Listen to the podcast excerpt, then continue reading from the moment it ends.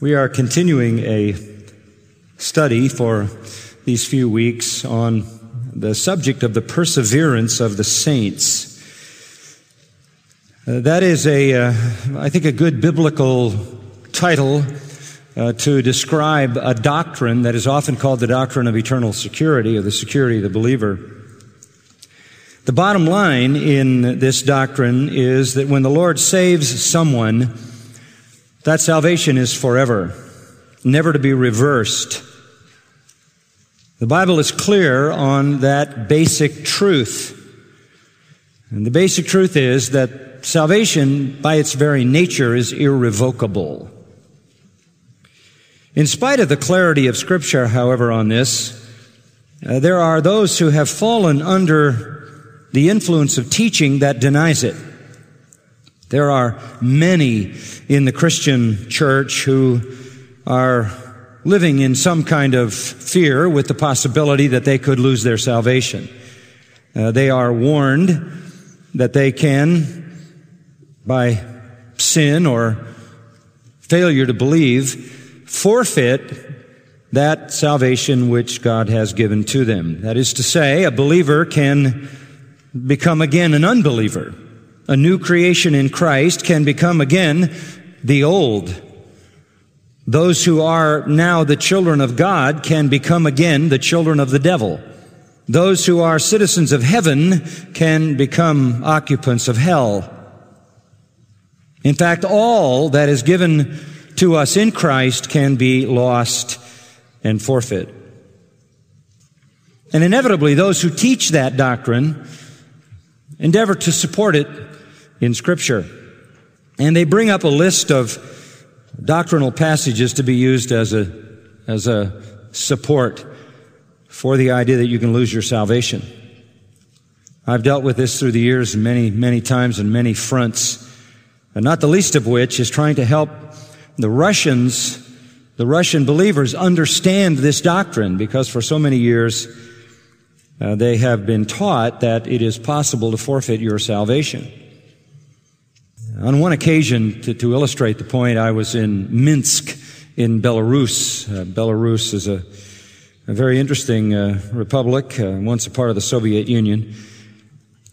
It is the one most dramatically affected by Chernobyl because the radioactivity that came out of Chernobyl is in the, the ground and therefore in the water and in the food supply and the whole nation is dying. It's a, a really incredible place to go. I've been there on a number of occasions and on one occasion, we went to an old uh, communist uh, military camp for a pastor's conference, which is quite an interesting change, uh, where communist soldiers were trained, pastors were being trained. I was there for a week with them, sleeping in the barracks with them in that place and, uh, teaching them the Word of God. Long, long, intense, all day sessions, day after day after day. And along the way, I, uh, I said something about the fact that salvation was forever, was eternal, and could not be lost. And this was, I think, in the context of uh, working our way through the book of Romans, most particularly chapter 8. And I didn't uh, make that as a major point. I, I, just made some comment about it and went on to whatever else the issue was. And that was at the end of the day, and I, I went off uh, after a, a little bit of a refreshment to to the section of the barracks where I was staying and uh, slept and got up in the morning and and went back into the hall where there was a little bit of breakfast and then we had our meetings. And when I got back I was greeted by the person who was directing the meeting who said to me that what I said uh, to close the evening about salvation being forever and irrevocable caused no small stir so that 27 of the leaders stayed up all night. And they stayed up all night and compiled a list of verses that caused them to have difficulty accepting that teaching. And they said, here are the verses. Now today we want you to answer all these verses. Fair enough, right? I mean, if it's true, it ought to stand the test of scripture. And so I, the best I could, I tried to work my way through those verses. and to show them how to understand those verses. And in all fairness to you, particularly those of you who have been perhaps taught that you could lose your salvation, uh, you know some of those verses uh, as well, and it's important to make some kind of reference to them. And so I want to do that. Essentially, these, these are the verses that are very often, or the, the major ones that are very often used uh, for people to support the idea that you could lose your salvation. John 8:31 is one. John 8:31 says, "If you abide in my word, then are you truly disciples of mine." And they will say, "Well, you see, if you don't stay in the word, you be you would cease to be a disciple." And then there's John 15:6. If anyone does not abide or remain in me, he is thrown away as a branch and dries up and they gather them and cast them into the fire and they are burned. You're going to go to hell if you don't stay faithful. You're going to go to hell if you don't abide. And then there's Matthew 24, 13. The one who endures to the end, he shall be saved. So it really does depend upon your endurance. The same thing is mentioned also in Matthew 10, 22. And then there is Acts 1343, where Paul and Barnabas were speaking to Jews and God-fearing Gentiles quote, urging them to continue in the grace of God. And so it seems as though uh, you have to will and commit yourself to continue in the grace of God to be saved in the end. Other verses, Romans chapter 2. Romans chapter 2. God Verse 6, will render to every man according to his deeds. To those who by perseverance in doing good seek for glory and honor and immortality, he gives eternal life. In other words, if you don't persevere in doing good, persevere in seeking glory, honor, and immortality, you won't receive eternal life.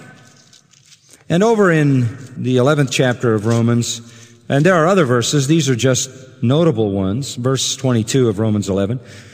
The here is the kindness and severity of God. To those who fell, severity, but to you, God's kindness, if you continue in His kindness. Otherwise, you also will be cut off.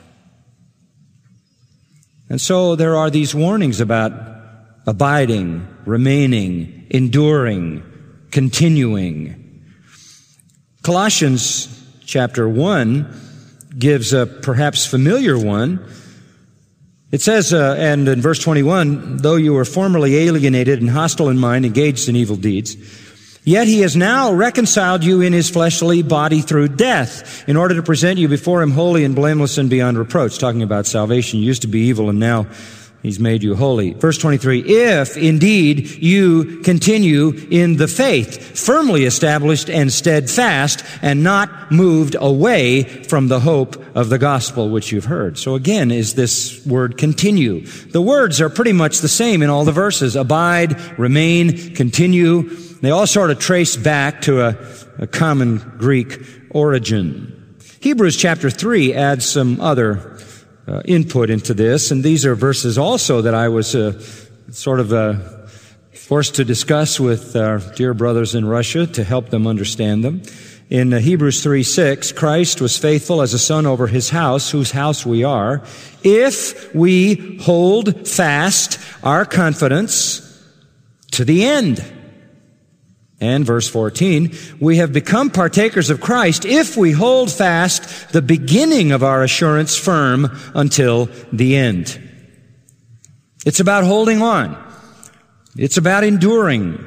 It's about continuing. It's about remaining. It's about abiding. All of these passages are passages that have to be understood. Are they warnings to hang on to your salvation? Are they warnings that if you uh, if you let go or if you drift or if you deviate or if you fail to endure, you're going to lose your salvation? Well, if they are, then the Bible contradicts itself. Clearly, Scripture teaches salvation is forever. It also teaches that salvation is of God. And you can't save yourself either initially or in an ongoing sense. You couldn't be saved initially by your own, the strength of your own faith, and you can't hang on by the strength of your own faith. We've been saying that. The idea here is th- these are not warnings to believers to hang on with all their might lest they lose their salvation. They are rather statements that those who endure, those who continue, those who persevere, those who hold fast, give evidence of being the ones who are saved. So that you can take all of these verses and sort of answer them all in the same way. Jesus is saying, if you're one who abides in my word, then you're a real disciple. If you're one who does not abide, you're not a true disciple. If you're one who endures, you're going to receive your final salvation. If you're one who continues in the grace of God and continues in the hope of the gospel and continues steadfastly, and holds on, then you give evidence of having had the mighty saving work of God. Because you possess the only faith that saves, and that's an enduring faith. These passages then define the nature of saving faith. They are not warnings in the sense that believers would need to be warned to hang on. They are warnings to superficial believers to sham believers to professing believers who aren't the real thing. And they are saying, if your faith is real, it'll endure to the end. Kept by God, protected by God. But how does He protect us? Through faith. He gives us a faith that saves and a faith that endures to the end. We were saved by faith and we endure by faith. It is not natural, it is supernatural. It is a gift of God, Ephesians 2, 8 and 9 says. Just as you were not saved apart from faith, a gift from God, you cannot keep being saved until your glorification by any human faith, but rather by that same supernatural faith that God gives you. You were commanded to believe, and you did savingly. You were commanded to obey for salvation the gospel, and you did. You are now commanded to believe and obey for sanctification, and you do. And you are commanded to persevere in obedience and faith to the very end, and you will. What the writers are saying is this is how you identify the real believer. You're the real thing if you persevere. And the text on which that whole interpretation really rests is 1 John 2, 19. They went out from us, but they were not really of us. For if they had been of us, they would have remained with us. But they went out in order that it might be shown that they all are not of us. When somebody abandons the faith, it's proof positive that it wasn't saving faith. It wasn't the supernatural faith that God gives. Because it didn't remain, because it didn't abide, because it didn't continue, because it didn't hold fast, because it didn't endure. In 2 Timothy 2 and verse 12, we read this. If we endure, we shall also reign with him. If we deny him, he also will deny us. There are only two possibilities of people who profess Christ. The real and the false. If we endure, we're the real and will reign. If we deny, he will deny us. Do you remember what Jesus said? If you confess me before men, I'll confess you before the angels of God or before my Father in heaven. If you deny me before men, I'll deny you. If ever anyone denies Christ, rejects Christ, all they manifest is that they never had the real faith, because the real faith is an enduring faith. It is the gift of supernatural faith that endures to the end.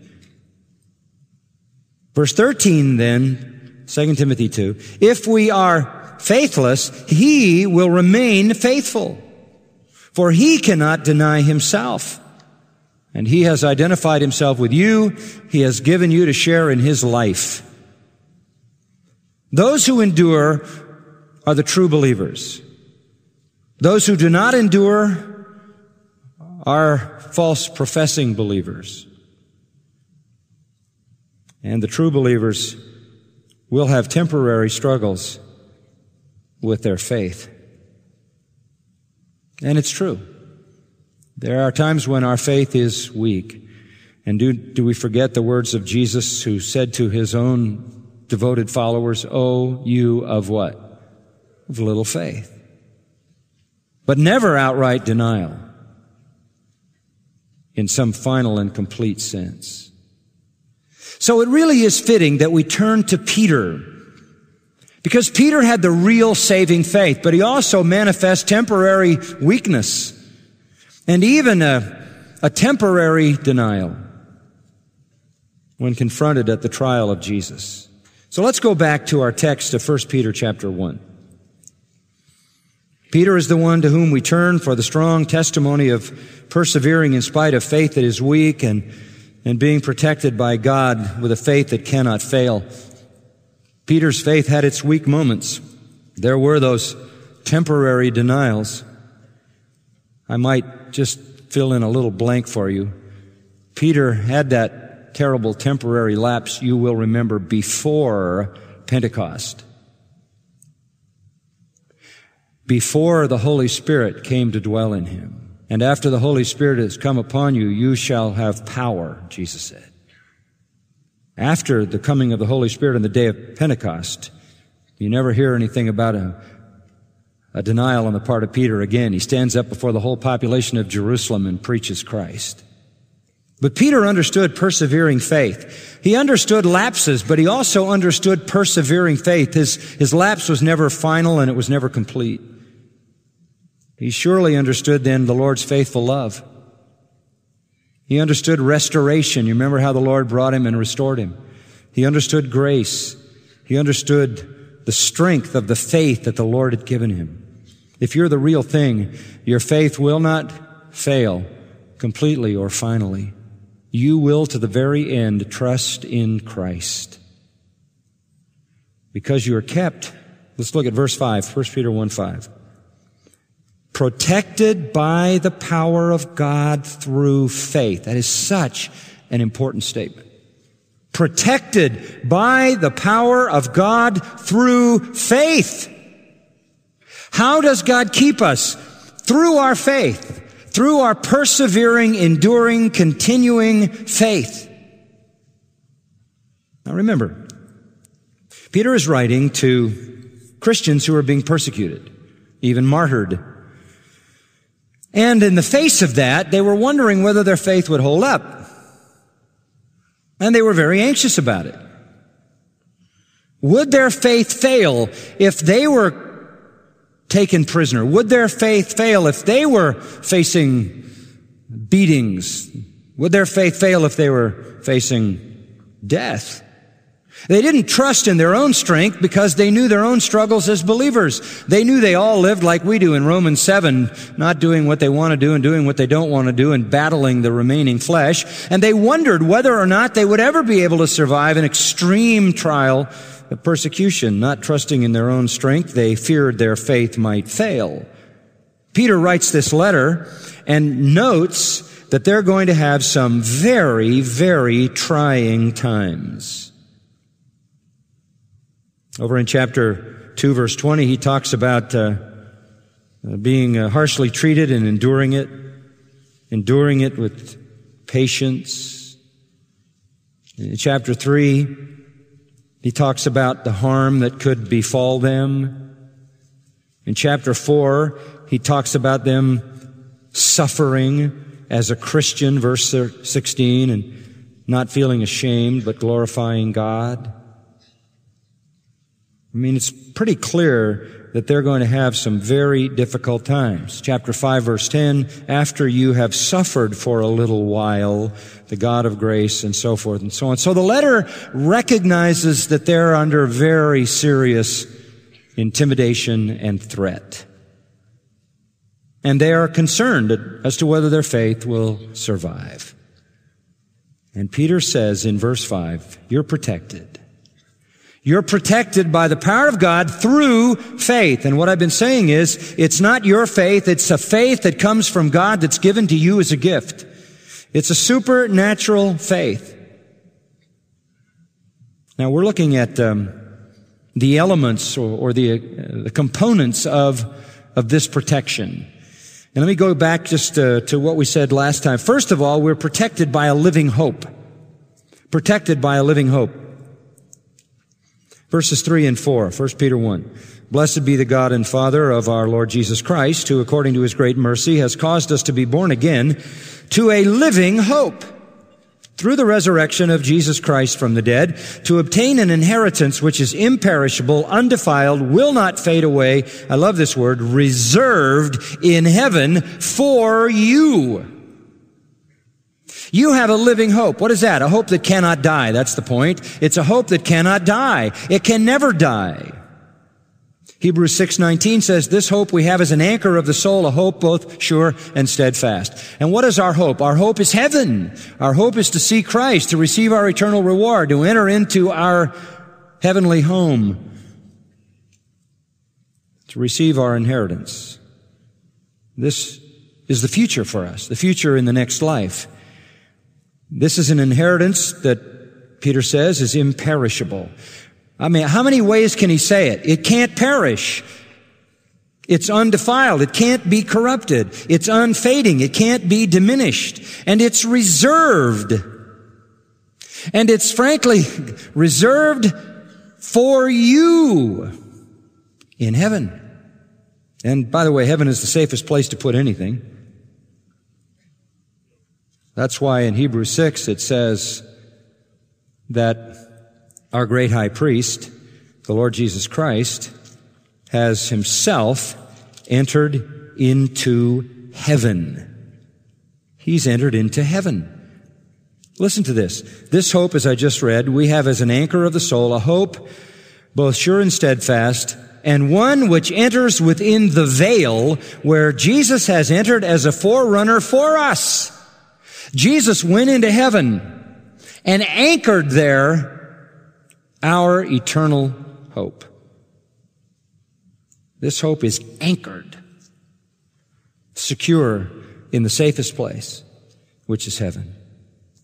I'm reminded of Matthew 6, 19 to 21, lay up treasure in heaven where moth and rust does not corrupt and thieves cannot break through and steal. It's the safest place. In uh, Revelation 21, 27, nothing unclean ever enters there. No one who practices abomination and lying shall ever come into it. No thieves can get there to steal your inheritance. In chapter 22 verse 14, blessed are those who wash their robes that they may have the right to the tree of life and may enter by the gates into the city. Outside of heaven are the dogs, the sorcerers, the immoral, the murderers, the idolaters, and everyone who loves and practices lying. It's the safest place you can place you can put anything because only the redeemed and the righteous are there. And what is in heaven is sealed.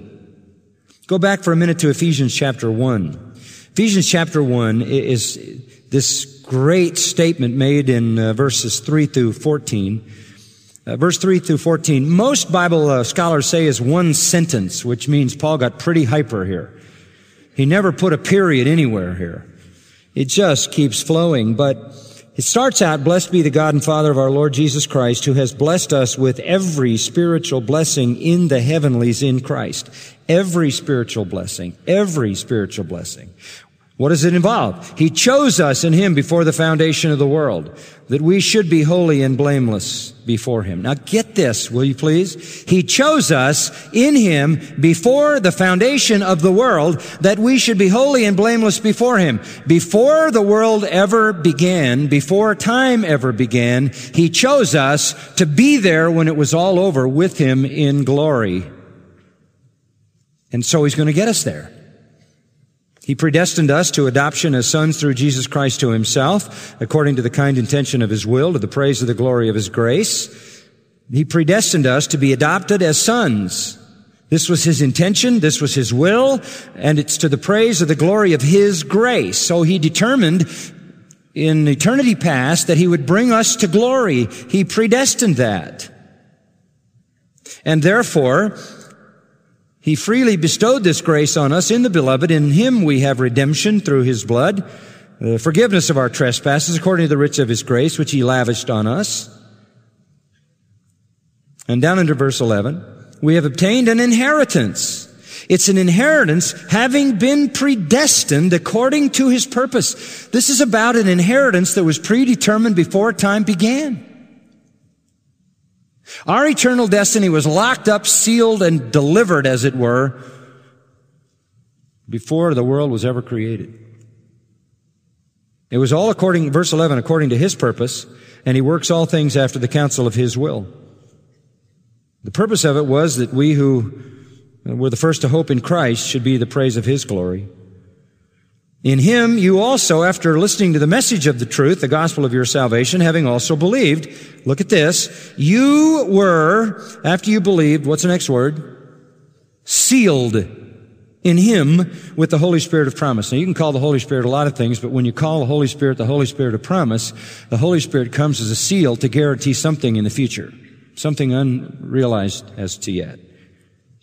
You were sealed in Him at the moment that you believed, and the Holy Spirit of promise was given to you as a pledge. That's the Greek word arrabon. Down payment. Down payment.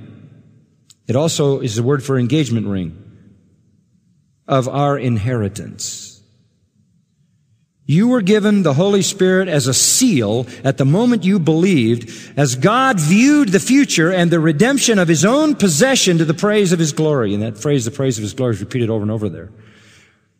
So you understand then that at the moment you believed, you were sealed. And your inheritance is unchangeable. That's the way God planned it in eternity past. That's His purpose. That's His will. And that's exactly what he will do. From the moment you believed, you were sealed. And the Spirit was given to you as that seal. Look over to chapter 4, same book, Ephesians 4, verse 30. Do not grieve the Holy Spirit of God, by whom you were sealed for the day of final redemption. You have been given a living hope, beloved a living hope, a hope that cannot die, an inheritance that cannot ever change, and you have been given a down payment, a guarantee in the indwelling Holy Spirit of promise who seals you for that day. So you are protected by the power of God through a living hope. Secondly, we are protected by God's own power. And I just want to expand on that, which is already having commented on it. We just simply said last time that phrase in verse 5, protected by the power of God, is intended to remind us that we are protected by the greatest power there is. Protected by the power of God for a salvation ready to be revealed in the last time. We are protected by the power of God until that salvation, which is now ready, the word means prepared, at hand, present, already accomplished, until it's finally delivered in the last time when we see Christ in his glory. It's like uh, Philippians 1 6, He that begun a good work in you will perform it until the day of Jesus Christ. The day of Jesus Christ is the same as the day of redemption, the day we see Christ and enter into eternal glory. It's the day that John had in mind in uh, 1 John 3, 2, Beloved, now we are children of God. It has not appeared as yet what we shall be. We know that when he appears, we shall be like him because we'll see him just as he is. And also in 2 Timothy, we, we can't miss this one. Chapter 4, verse 7. I have fought the good fight. I have finished the course. I have kept the faith. In the future, there is laid up for me the crown of righteousness, which the Lord, the righteous judge, will award to me on that day, and not only to me, but also to all those who have loved his appearing. We are sealed until a salvation to be revealed at the last time is ours. We are kept to that by divine power. The very power of God himself. And that draws us in our minds into one other very important passage. Turn back to Romans 8. And here in this section, probably the greatest passage on the perseverance of the saints, we see just how great the power of God is. Romans 8, look at verse 38 and 39. For I am convinced that neither death, nor life, nor angels, nor principalities, nor things present, nor things to come, nor powers, nor height, nor depth, nor any other created thing shall be able to separate us from the love of God which is in Christ Jesus our Lord. There isn't any power that can conquer the power of God and His love for His own. So, that's review. We persevere through a living hope and through divine power. Thirdly, and this is very important for us, we are protected by hope, we are protected by power, we are protected by trials. We are protected by trials. This uh, may seem to be a sort of counterintuitive against the grain of what seems reasonable at first, but I want to show you how important this is. If you don't get anything but this, you, you will get the heart and soul of this wonderful truth here. Look at verse 6. In this you greatly rejoice. Sure, of course we rejoice that we're protected by God's power, protected through uh, a living hope. We do rejoice in that. We rejoice even though now, for a little while, if necessary, if God determines that it's necessary, you have been distressed by various trials. Now stop there for a moment. You greatly rejoice. Even though now, for a little while, if necessary, you have been distressed by various trials, and the trials are uh, different for everybody because the spiritual necessities are different for everybody. We all uh, are at different points along the sort of the path of spiritual development, and the Lord needs to do different things in our lives. So we get tests according to the necessity that God determines we have for them.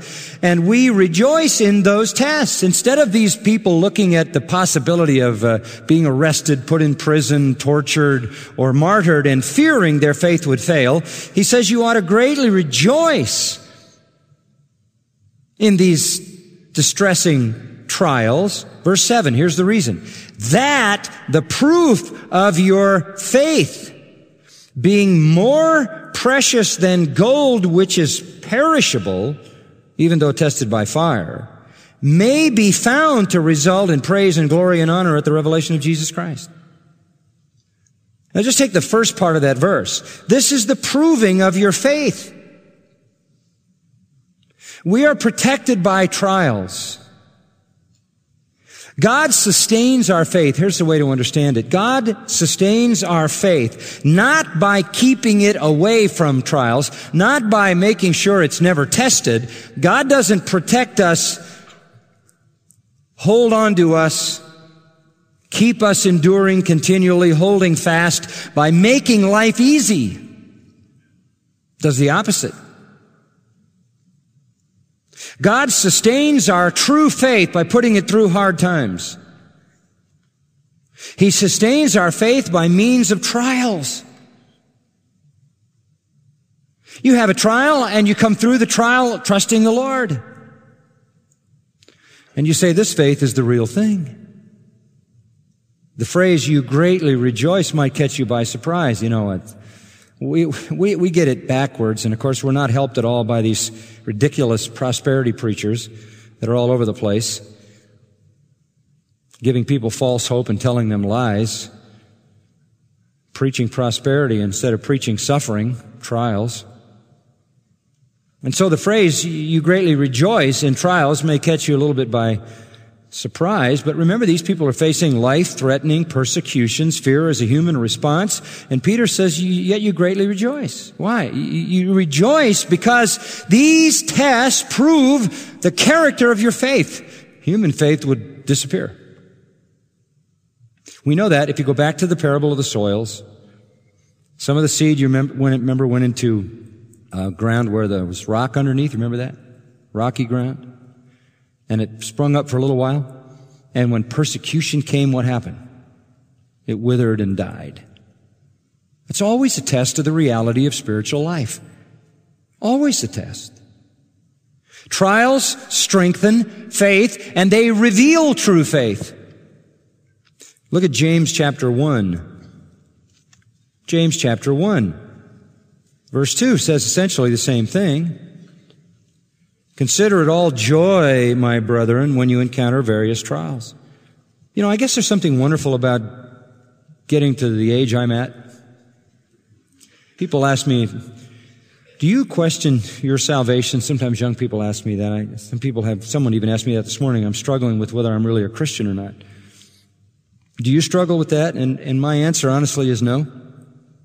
When I was very young, um, you know, the devil would hammer me with, with doubts. But the truth of the matter is, I don't question the true character of my saving faith because it's withstood so many trials. Every time you go through a trial, you see the nature of your faith. The trials don't help God find out what kind of faith you have.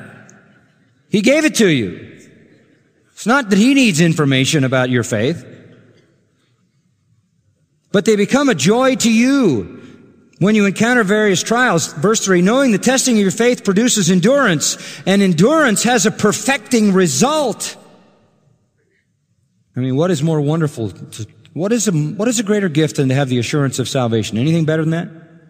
If you've ever lived with doubts and fears and all of that, it's, it's wonderful to know you've got, you've got the real thing. It's wonderful to see its capability to survive disaster. In fact, I have found in my life that the more severe the trial, the stronger my faith is.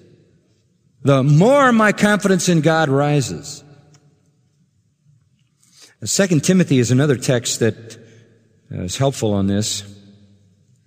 Second Timothy 1, 8. Uh, Paul says, uh, join me in suffering for the gospel according to the power of God. Verse 9, God who saved us called us with a holy calling, not according to our works, but according to his own purpose and grace, granted us in Christ Jesus from all eternity. There is that doctrine of election, predestination, which is foundational to uh, our security. But he says in verse 10, now has been revealed by the appearing of our Savior Christ Jesus, who abolished death and brought life and immortality to light through the gospel, for which I was appointed a preacher and an apostle and a teacher. For this reason I also suffer. But I am not ashamed. He's saying, I survive amazingly. In fact, I rise to the occasion. The, the, the greater the suffering, it seems as though the brighter the shining testimony. And now Paul can say from personal testimony, middle of verse 12, I know whom I have believed. How do you know him? Because he's manifested himself. He's manifested himself in all my suffering, in all my trials. And I know whom I have believed. I know that I have believed, and I am convinced that he is able to guard what I have entrusted to him until that day. What is that day? Redemption day, the day of Christ, the day you see him face to face. I know whom I have believed. I know that I have believed. I know he is able, that is dunatos. He is powerful to guard what I have entrusted to him. By the way, that's paratheke, that's deposit, what I've deposited with him. My life, my soul, my eternity. I know he's able to guard it. I know he can guard it through my faith because no matter what the trial, my faith never fails. He has given me a faith that survives it all. Real faith emerges from trials stronger than ever. You know, back to Romans 8 again. You just can't stay away from that chapter talking about this. But in Romans 8, Paul says, uh, in verse 35. Who's going to separate us from the love of Christ? Is there anything that can happen that can cause Christ to stop loving us? Or you could flip it over. Either way in the Greek, is there anything that could happen that could cause us to stop loving Christ? Tribulation? distress, persecution, famine, nakedness, peril, sword. You think he just uh, sort of grabbed those words out of the air? No, that's autobiographical. Been there. Tribulation? Oh. Daily plots against my life. Distress? Without food? Without clothing? Cold? In the sea? Persecution? Constant. Famine? Often. Nakedness? As a prisoner? Beaten with whips? Rods? In peril of robbers? In peril of my own countrymen? In peril of the Gentiles? He gives a whole list in 2 Corinthians 11. Sword? Been there, seen that, waved at me. And I'm telling you, in it all, though we are put literally on the brink of death all day long, we were considered a sheep to be slaughtered, verse 37, but in all these things we overwhelmingly what? Conquer. That's where the word Nike comes from. Nike, the conqueror. See, this kind of faith that God gives us rises in the trial. It rises. Now, I've never faced persecution. I've faced some pretty hostile environments. You have to put your faith on the line in some environments. I, I find um, I find a, a, level of energy and a level of commitment and a level of um, conviction and a level of boldness in those environments that perhaps is even greater than others. And there is that, that work of the Holy Spirit so that that trial becomes for me the affirmation that the faith, not mine, but that He's given me is the real thing. Trials do, back to our text, produce distress for a little while. They come like fire to burn off the dross. And that's the point. Not only do they reveal your faith, but they purify it.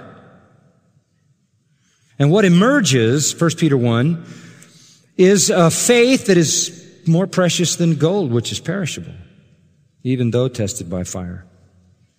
When you get your faith tested, it comes out purer, more precious. And I, I will tell you, you know, with that in, in your mind, you, instead of asking for God to protect you from trials, you should ask Him to make sure He puts you through all the trials necessary to give you the confidence that your faith is real. I love what it says in Acts 5:41. They went on their way from the presence of the council. You know, the council called the apostles and flogged them. That's what the Sanhedrin did and ordered them to speak no more in the name of Jesus. You know what their reaction was? They went on their way from the presence of the council, rejoicing that they had been considered worthy, worthy to suffer shame for his name. You know why they came out of there so happy? Bleeding, bruised, battered, embarrassed, humiliated, full of joy. Why? Because they knew they had a faith that was real. They knew they had the, the real thing. And all it did was make them bolder. Verse 42. I love this. Every day in the temple, from house to house, they kept right on teaching and preaching Jesus as the Christ. Of course. The worst they could do to them was haul them in and do it all over again, and that would strengthen their faith more. Even Jesus Christ himself was strengthened through suffering. It says in 1 Peter that he did not revile when he was reviled, while suffering uttered no threats, but kept entrusting himself to him who righteously judges. And the writer of Hebrews says he was made perfect through suffering. So we're protected. We're protected because God has given us a living hope. That is to say, it's a hope built into our faith that cannot die. God has given us a faith that is energized by divine power that cannot be assaulted. No force is its equal. And God also protects us through a faith that is tested and tried. There's something else here that I must mention to you, 1 Peter, number four in my little list. We are protected by eternal purpose. Now, we've been all around this, so I don't need to belabor the point. But we are protected by eternal purpose, by a living hope, divine power, trials, and eternal purpose. Look at verse 7. We are headed for something. The end of verse 7. To be found in praise and glory and honor at the revelation of Jesus Christ. Our faith is designed to survive to the end. This is an amazing promise. We have a faith that hopes, a faith that is unassailable, protected by divine power, a strength of faith that is only made stronger through trial. We have a proven, tested faith that finds its fulfillment in the purpose and plan of God in a union with the Lord Jesus Christ at His appearing, at which time we receive glory, praise, and honor from God. That goes right back to the reason we were saved in the beginning. We were chosen so that we would be brought to eternal glory. Yeah, you know what the Bible teaches about this. We'll be like Him. We'll have a body like unto His body. We have a heavenly home. He's preparing a place for us. We're just passing through this world. We're not citizens here. Uh, this momentary light affliction that we suffer is not to be compared with that glorious weight of glory that awaits us in His presence. We cry out for the redemption of our body because we know what God has prepared for those that love Him. You know all those verses. We are already, as it were, heavenly citizens. Our Father is there, our home is there, our life is there. The pledge of God is to bring us to eternal glory. And by the way, that was his pledge, not at the time of our hearing the gospel and believing it. That was his pledge to us in eternity past, long before we ever, or anybody ever was even created. God predetermined then that we would be brought to eternal glory. That is to say, you don't understand salvation at all if you don't understand its three dimensions. There is the point at which you believe, there is the process by which you are kept, and there is the final salvation in which you are glorified. And when God predetermined to save you, He predetermined that all three would take place, not some part of them. That's why in Romans 8:18 Paul says, I consider the sufferings of this present time not worthy to be compared with the glory that's to be revealed to us. Whatever we might suffer here, we rejoice because it shows us we have a real faith and strengthens that faith. And none of that suffering is to be compared with the glory that God has predetermined for us. So we are protected by a living hope, divine power, trials, and the promise of eternal glory. Can I just give you one more? Number five, we are protected by undying love. We are protected by undying love. Verse 8. Though you have not seen him, you love him. Though you have not seen him, you love him. That's the bottom line. We have a love for Jesus Christ. If anybody doesn't love the Lord Jesus Christ, 1 Corinthians 16, 22, let him be accursed. This is a profound statement about the nature of true salvation. It is characterized not only by faith in Christ, believing in Him, but loving Him. You heard somebody in baptism say, just because I believed the facts, I assumed I was a Christian. You can believe the facts and not be saved. The devil believes the facts. The demons believe the facts. They know them to be true. The issue here is loving the Lord Jesus Christ. And you love me if you keep my what? My commandments. You love me if you desire my glory and my honor. Though you have not seen him, you love him. If you were to define Christianity in its purest sense, you would have to use that word love. You could talk about believing in Christ, but you really wouldn't get there because so many people say they believe in Jesus Christ. In fact, I read a foolish article today in which a man said that there are three billion Christians in the world. Well, there are probably three billion people who believe in Jesus, but I'm quite sure there aren't that many who love him. Who love Him sacrificially, who love Him totally, who love Him obediently, who love Him worshipfully, who love Him righteously. And because we love Him, though we do not see Him now, verse 8 says, but believe in Him, you greatly rejoice with joy inexpressible and full of glory. You can tell a Christian because they love Christ so much, it comes out in joy. It comes out in joy. Do you know the only religion in the world that sings is Christianity? Do you know that? A few others chant in a minor key, sort of non-biblical rap. And you know what? True Christianity uh, sings in a major key. We sing. Why do we sing? We sing because we're filled with joy. About whom do we sing? We sing about Christ. I like uh, praise choruses, you know, but I guess 90% of the praise chorus is sort of drawn out of the Old Testament. I like to sing about Jesus Christ. I don't mind singing about the Old Testament, but I like to get to the good part. That's Christ. We love Him. What did Jesus say to Peter in John 21 when he wanted to restore him? At the Sea of Galilee, he said, Peter, do you what? Do you love me? That's the way he defined his relation. Do you love me? Peter says, I love you. He said, well then, do what I tell you. Feed my sheep. Said to him a second time, do you love me? Peter said, yes, I love you. Feed my lambs. And he said to him a third time, Peter, do you love me? And the reason he asked him three times, of course, was paralleling Peter's three denials.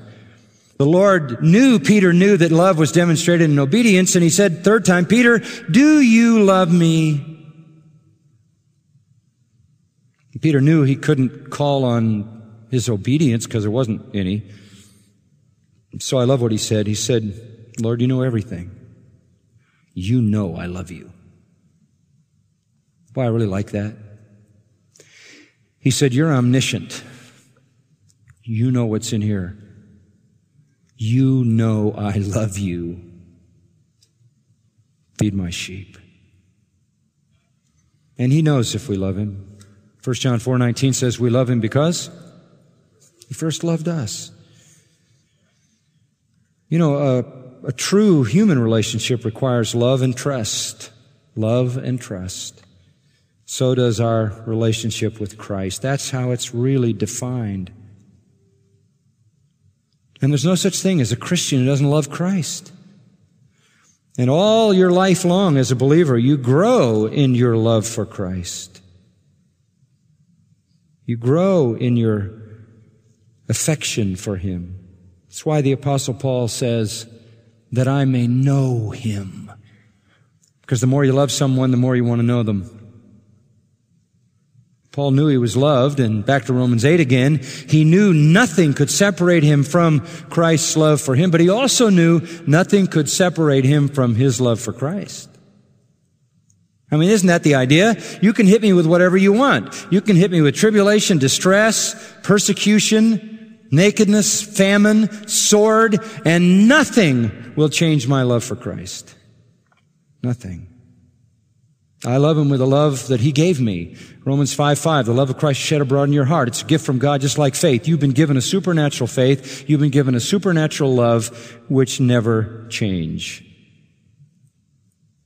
And so it is that undying love that holds on to us. It's a component of our faith. So, we're kept through faith, verse 5, and now verse 9 finally. What is the end? Obtaining, listen to this, as the outcome of your what? Your faith. The salvation of your souls. That's why we say this, folks. That this doctrine should be called the perseverance of the saints, or better yet, the perseverance of faith. You have been given a faith that never perishes. You have been given a faith that is protected by the power of God. A faith that has a hope that never dies. A faith sustained by a divine power that can't be overthrown. A faith that is proven, tested, strengthened through trials. A faith that is designed for the fulfillment of eternal glory which was promised before the world began. A faith that contains within it an undying love for Christ. And the outcome of that faith will be the obtaining of the final salvation of your souls.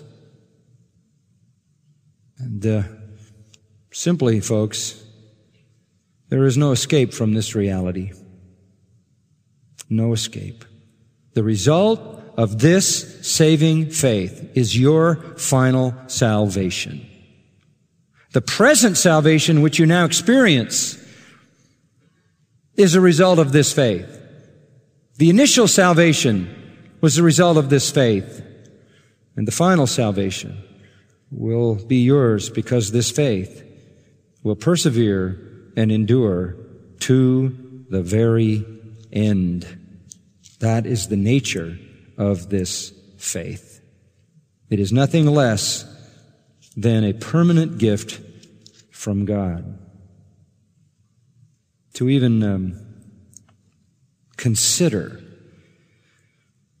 the possibility that you could lose your salvation is a misrepresentation of God's grace. It's a misrepresentation of the nature of faith, the gift of His love, the work of His Spirit. It's a misrepresentation of His power and His purpose. It's a misrepresentation of His eternal decree in the lives of His elect. And it is true. And it's probably a good place to end, if there ever is such a thing. Philippians 1 6, as I said earlier, I am confident of this very thing, that he who began a good work in you will perfect it until the day of Christ Jesus. Does that not end the argument? If he started it, he'll what? You got it. Lord, thank you for a wonderful time in these truths, uh, so greatly enriching to us. Thank you for this gift, so undeserved. Thank you for the joy that comes because we know it's forever. Fill our hearts with joy unspeakable and full of glory. Help us to greatly rejoice in the permanence of this gift of grace. Thank you for an enduring faith, an enduring love, an enduring hope. Thank you that all of this began before time and shall be consummated in eternity yet to come. And all of it will redound to your glory and your praise, which is our highest joy. We thank you for the testimonies we heard tonight of those whom you chose who have now come to faith and are on the path to final salvation. And Lord, we know, as Paul said, that our salvation now, our final salvation, is nearer than when we believed. And soon we know Jesus Christ will split the, the skies and gather us to himself. And that day, that day of redemption, that day of Christ will be reality. And that glorious eternity to which our persevering faith takes us will be beyond anything we can ever imagine. Thank you for this grace and this salvation. In the name of Christ, amen.